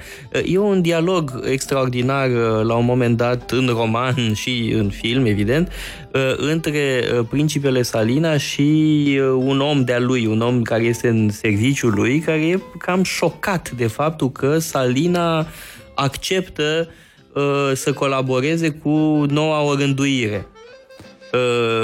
Cum să spun... omul lui este mai conservator decât el la un nivel superficial, însă el are, cum să spun, viziunea pe termen lung pe care i-o conferă antichitatea familiei lui. Da, e tragedia trecerii modernității peste tine. Retreci, vrei, nu vrei, treci cu șenilele peste tine și ai face bine să te adaptezi. Da, eu nu știu dacă m-am adaptat. Nostalgia... E, bineînțeles, nostalgia unui moment când Sicilia era așezată, era tihnită. Pe când acum totul se întoarce cu fundul în sus și avem poate aceleași tulburări pe care le descrie Platon atunci când vorbește de tiranie, de democrație. Libertatea fără limite, libertatea fără criterii, care este dăunătoare. Din același film, ca să spun așa, este și... bălcescu al nostru, nu-i așa? Pentru că el își are statuia într-un parc în care sunt reprezentați mari eroi ai Resorgimentului italian. Da? E un parc plin de asemenea statui cu personalități care, bun, unele dintre ele nu ne sunt așa cunoscute, dar sunt marile figuri ale patriotismului italian, ai Resorgimentului italian în secolul XIX. Și e mare lucru că Bălcescu este și el în parcul respectiv cu o statuie foarte frumoasă. Bun, știm cu toții că Bălcescu a murit la Palermo, însă ne bucurăm întotdeauna să vedem că e prezent acolo. Mai știu și alții. Că mai află și alții despre el în felul ăsta. Da. Nu știu, Garibaldi este acolo? Da, e tot contextul ăsta legat de Garibaldi, de marea ispravă lui Garibaldi, care debarcă în Sicilia. Da, este un episod evocat pe lung de Lampedusa în romanul lui. Da, și prințul Salina vede lucrurile astea cumva din avion. Da? El are capacitatea de a vedea lucrurile de sus, da? Sub specie eternitatis, dacă vreți. Da? E omul care vede lucrurile sau gândește în termen de sute de ani. Da, acum mai e un italian celebru care gândește tot așa pe termen de 100 de ani și care a fost interesat de Sicilia, a scris despre Sicilia, și anume Machiavelli, care în Principele, în capitolul 8, vorbește despre un tiran. Văd că tot ai ajuns la Agatocle, da. Pe care l-am mai evocat, dar n-am vorbit foarte mult, și anume Agatocle, tiranul perfect, care a plecat de jos, a intrat în armată, s-a impus acolo prin calitățile sale și a ajuns conducătorul... Și a masacrat adversarii. Da, și a trădat prietenii. Sigur. Da, era în conflict cu Cartagina și s-a gândit că trebuie să-și aducă aliați din Cirenaica. Regele din Cirenaica. Așa că ce a făcut? L-a convins că atunci când vor câștiga Nordul Africii, când vor cuceri tot Nordul Africii, el nu vrea nimic, el vrea doar Sicilia. Și îi lasă tot acestui rege din Cirenaica. Bineînțeles, când regele a venit cu armata, l-a omorât pe rege și a luat soldații. Și a promis, bineînțeles, populației că va reintroduce democrația, dar nici gând. Doar pe patul de moarte a introdus... lăsa democrația ca sistem funcțional în Siracuza. Și de ce îl admiră Machiavelli? Tocmai pentru că este supraviețuitorul perfect. A reușit să obțină maximul de putere posibil, a devenit regele Siciliei. Dar ne spune totuși Machiavelli că a obținut putere, ma non gloria. Exact. N-a obținut și glorie. De aceea virtutea lui Agatocle este mare, dar nu suficientă. Pentru că un principe ar trebui să aibă și o reputație. Virtutea în sens machiavelian de eficiență. Exact, n-are nimic de a face cu o virtute etică, bineînțeles. Pentru că multă lume se gândește la Machiavelli ca fiind un tip calculat pentru care scopul scuză mijloacele și pentru care... Frază care nu se află deloc în Principele, trebuie subliniată. Nu, deși lucru. Probabil a spus lucruri mai rele. Da. Atât. A spus, de exemplu, că niciodată copiii nu sunt atât de afectați de uciderea părinților cât de confiscarea proprietății, a patrimoniului. Bineînțeles. Groaznic. Dar a fost, bineînțeles, atent la virtute și la reputație. Agatocle fiind materialul de studiu. Da, bun, sar de la una la alta, e chiar o asociere de idei care poate e așa mai trasă de păr, dar, cum vă spuneam mai devreme, zilele trecute am fost din nou la Radu Miclescu, la Călinești. Și e o atmosferă de ghepardul, da? Când mă gândesc la ghepardul lui Lampedusa, îl asociez cu conacul lui Miclescu de la Călinești, da? Și este aceeași problematică, aș spune, a decesului aristocrațiilor sau a supraviețuirii aristocrațiilor. Prima dată când am fost la Călinești în 2009, în ianuarie 2009, mai exact pe 15 ianuarie 2009, am fost atât de încântat de ce am văzut acolo, încât am scris în cartea de oaspeți Pourvu que ça dure. Este vorba mamei lui Napoleon Bonaparte, în franceză corectă, e pourvu que ça dure, să sperăm că va dura.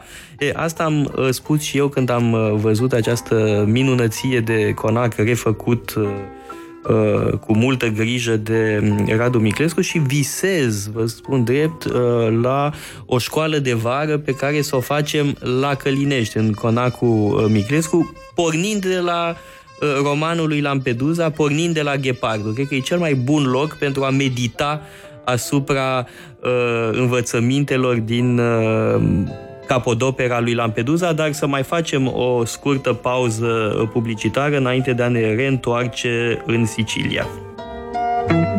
Metope.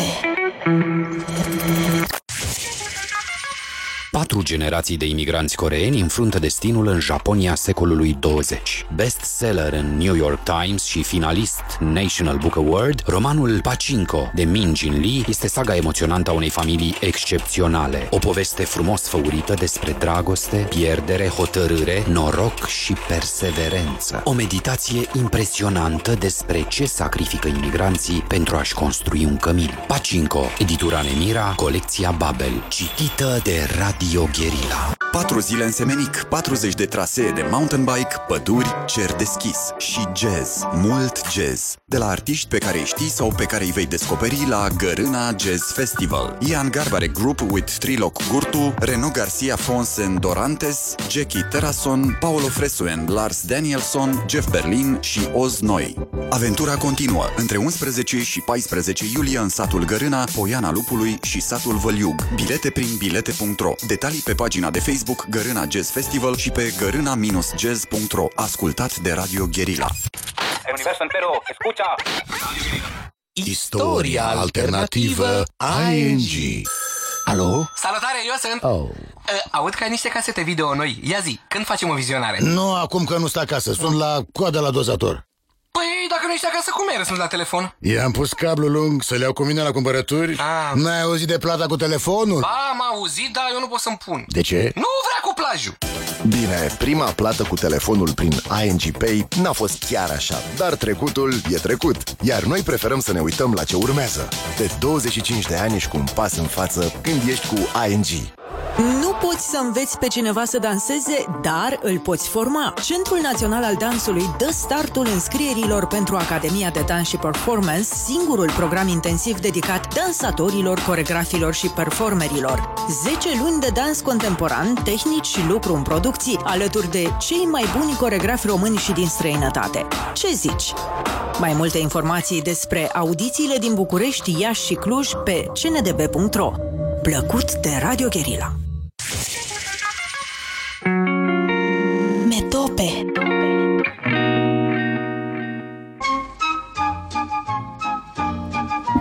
Ne-am întors în studioul Radio Guerilla, vorbeam despre romanul Ghepardul al lui Lampedusa și aș mai evoca un palat din Palermo care ne duce direct în lumea lui Lampedusa, și anume Palazzo Mirto, care a aparținut unei mari familii siciliene, dacă țin bine minte, de origine normandă, familia Filangerii.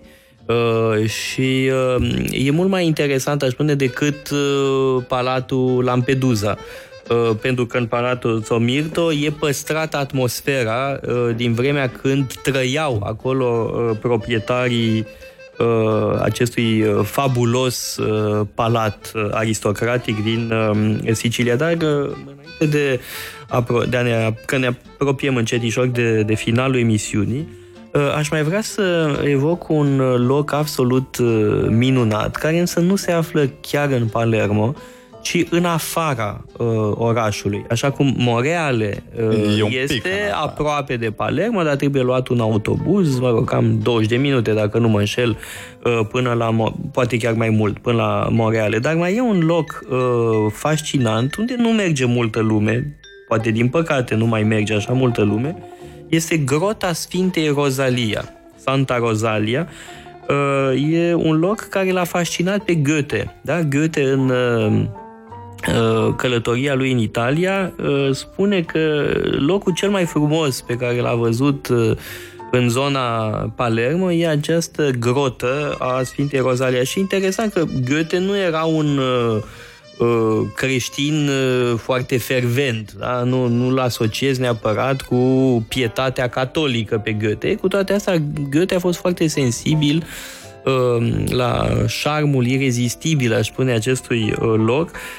Este vorba de cultul unei sfinte locale, o sfântă ale cărei moaște au fost descoperite în secolul XVII, într-un moment de mare criză, în timpul unei epidemii de ciumă.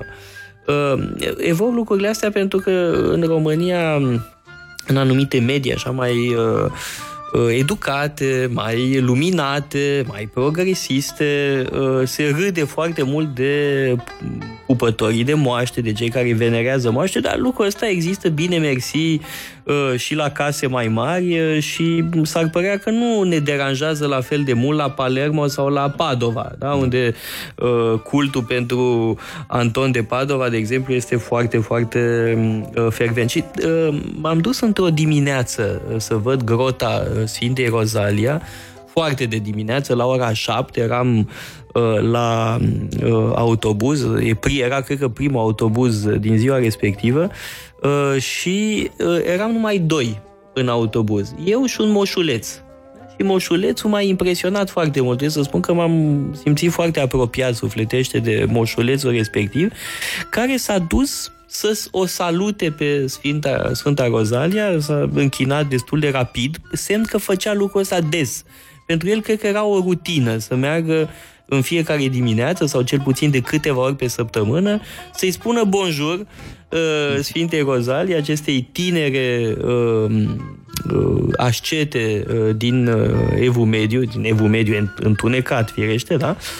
Și omul se ducea, da, cum te-ai spălat pe dinți, da, cum te-ai duce să faci fitness. De altminte, e foarte interesant că în drum spre grota Sfintei Rozalii eram numai noi doi. Da? Deci moșulețul cu rutina lui și eu, curiozitatea goetheană, nu-i așa, de a vedea grota Sfintei Rozalia. La întoarcere însă, pentru că se urcă până la grotă, la întoarcere veneau fitnessiștii, da? Ăia care alergaseră pe colina care duce, pe care e situat acest sanctuar, și fitnessiștii coborau. Da? Deci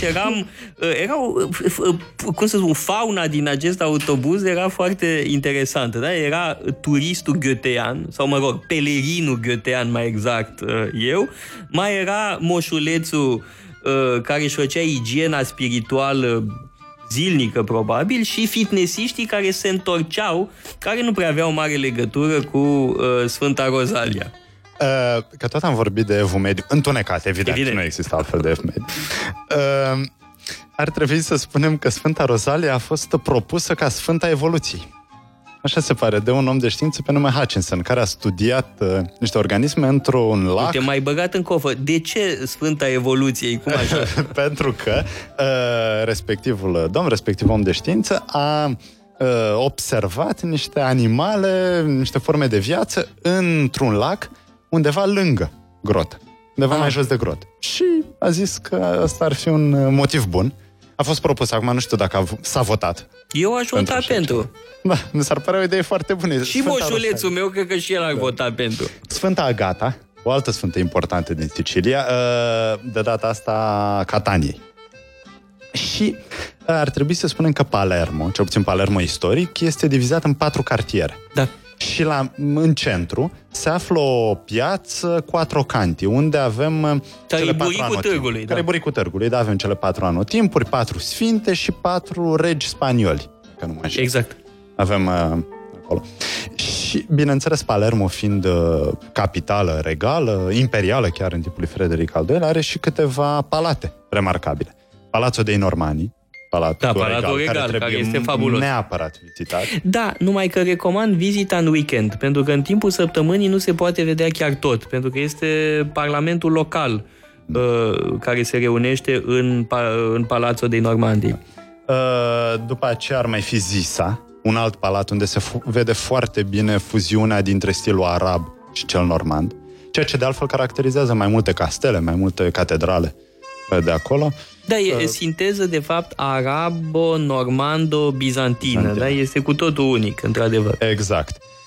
Uite, cel mai bun exemplu de integrare culturală. Sicilienii erau obișnuiți cu imigranții de peste 2000 de ani. Nu, în primul rând au fost fenicienii, au fost populațiile locale, populații din Italia. Deci o mare experiență. Bine că au fost grecii, pentru că alminteri. Da. Și, bun, bineînțeles, au fost... Mai sunt câteva insule acolo, în apropiere este și Malta. Tot vorbeam de baroc. Malta este, bineînțeles, un loc unde putem vedea iarăși foarte mult baroc. Dar cred că pentru Sicilia avem nevoie de vreo 10 vacanțe. Da, fără îndoială. Da, și sper să organizăm, poate facem ceva împreună, să avem și o călătorie sau mai multe călătorii de studiu ale casei Paleologu. Propun să concluzionăm, dacă e cazul, poate mai ai ceva de adăugat, ceva ce ți-a scăpat până acum. Ceva ce mi-a scăpat, uite, că tot am vorbit atât de mult de Platon, e un... Păi uite, ne întreabă discipolul nostru ce s-a întâmplat cu filozofia siciliană în timpul Imperiului Roman, de exemplu. Cicero a susținut un faimos proces împotriva lui Veres, da? Care era un guvernator abuziv, hoț, și Cicero l-a pus sub acuzare și a câștigat procesul. Veres a scăpat cu fuga. Și pe acolo a trecut și apostolul Pavel, se pare, într-o călătorie. Bun, tradiția locală spune că și Sfântul Petru a trecut pe acolo și că, a contribuit la fondarea comunității creștine din Siracuza. Uite ce vreau să spun despre Platon. E o poveste conform care Cozi, înainte să-l întâlnească pe Platon, Socrate, profesorul acesta, a avut un vis în care un pui de lebădă i s-a așezat în brațe, s-a așezat în poală și imediat a scăpat de penajul puiului și a dezvoltat penajul adult, și-a luat zborul și a încântat pe toată lumea cu cântecul său. Slavă Domnului, Freud nu cunoștea visul ăsta, că ne-ar fi explicat cine știe ce porcărioară. Da. E adevărat că detractorii lui Platon spuneau că nu era vorba de o lebădă, ci de o cioară. Așa că oameni răutăcioși au fost tot timpul. Mai e un mit minunat legat de Platon, cum că a fost hrănit de albinuțe cu miere. Da? Da, și bineînțeles că nu ar fi avut un tată pământean, ci pe zeul Apollo. Naștere din fecioară și zeul Apollo. Se pare evident acest lucru. Aș propune să ascultăm publicitatea să ascultăm. Fatalitatea zilelor. Nu sunt albinuțe, nu e nicio lebădă, ci trebuie să ascultăm publicitate și apoi încheiem discuția noastră pe ziua de azi. Metope.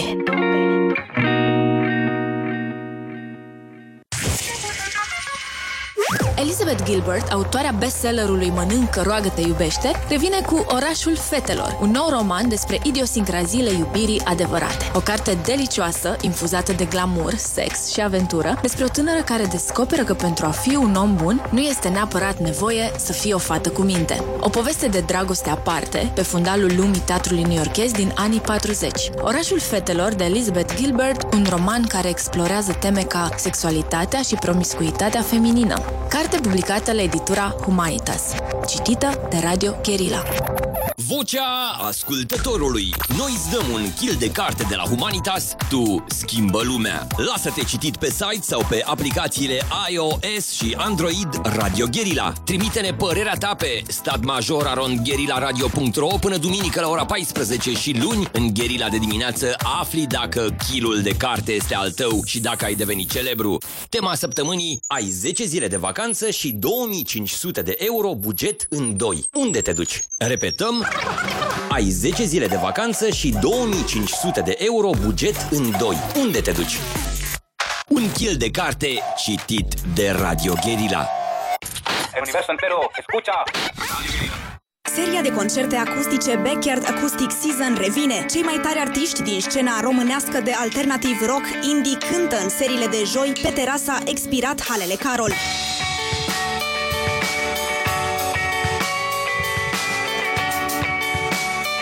Ajax inaugurează noul sezon acustic printr-un concert pe 27 iunie.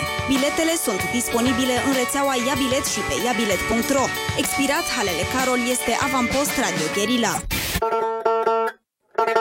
Decathlon te scufundă vara aceasta în prețuri mici. Ia cu tine masca pentru snorkeling Easy Breath cu tub Dry Top ce nu permite pătrunderea apei la doar 99,90 lei. Garanție 2 ani. Ia sportul cu tine și în vacanță. Decathlon. Sport pentru toți, totul pentru sport.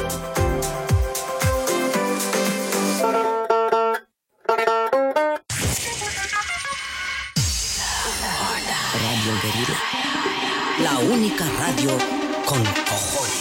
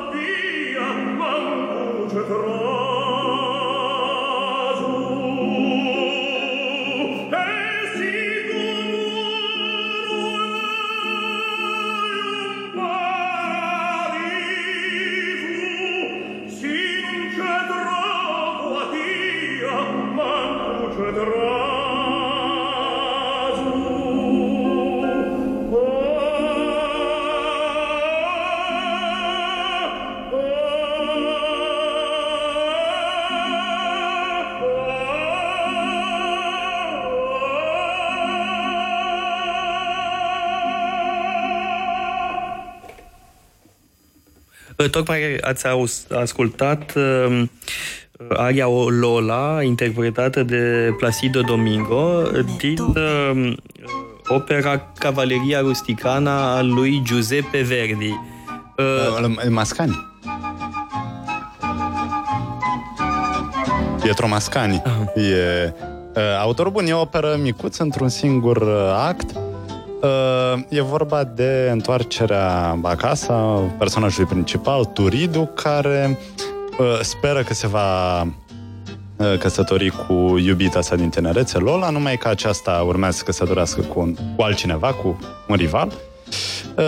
Și bun, nu vom discuta toate detaliile acestei opere, cert e că ajung la un duel, pentru că Alfio, rivalul, se simte trădat și invocă dreptul la vendetta.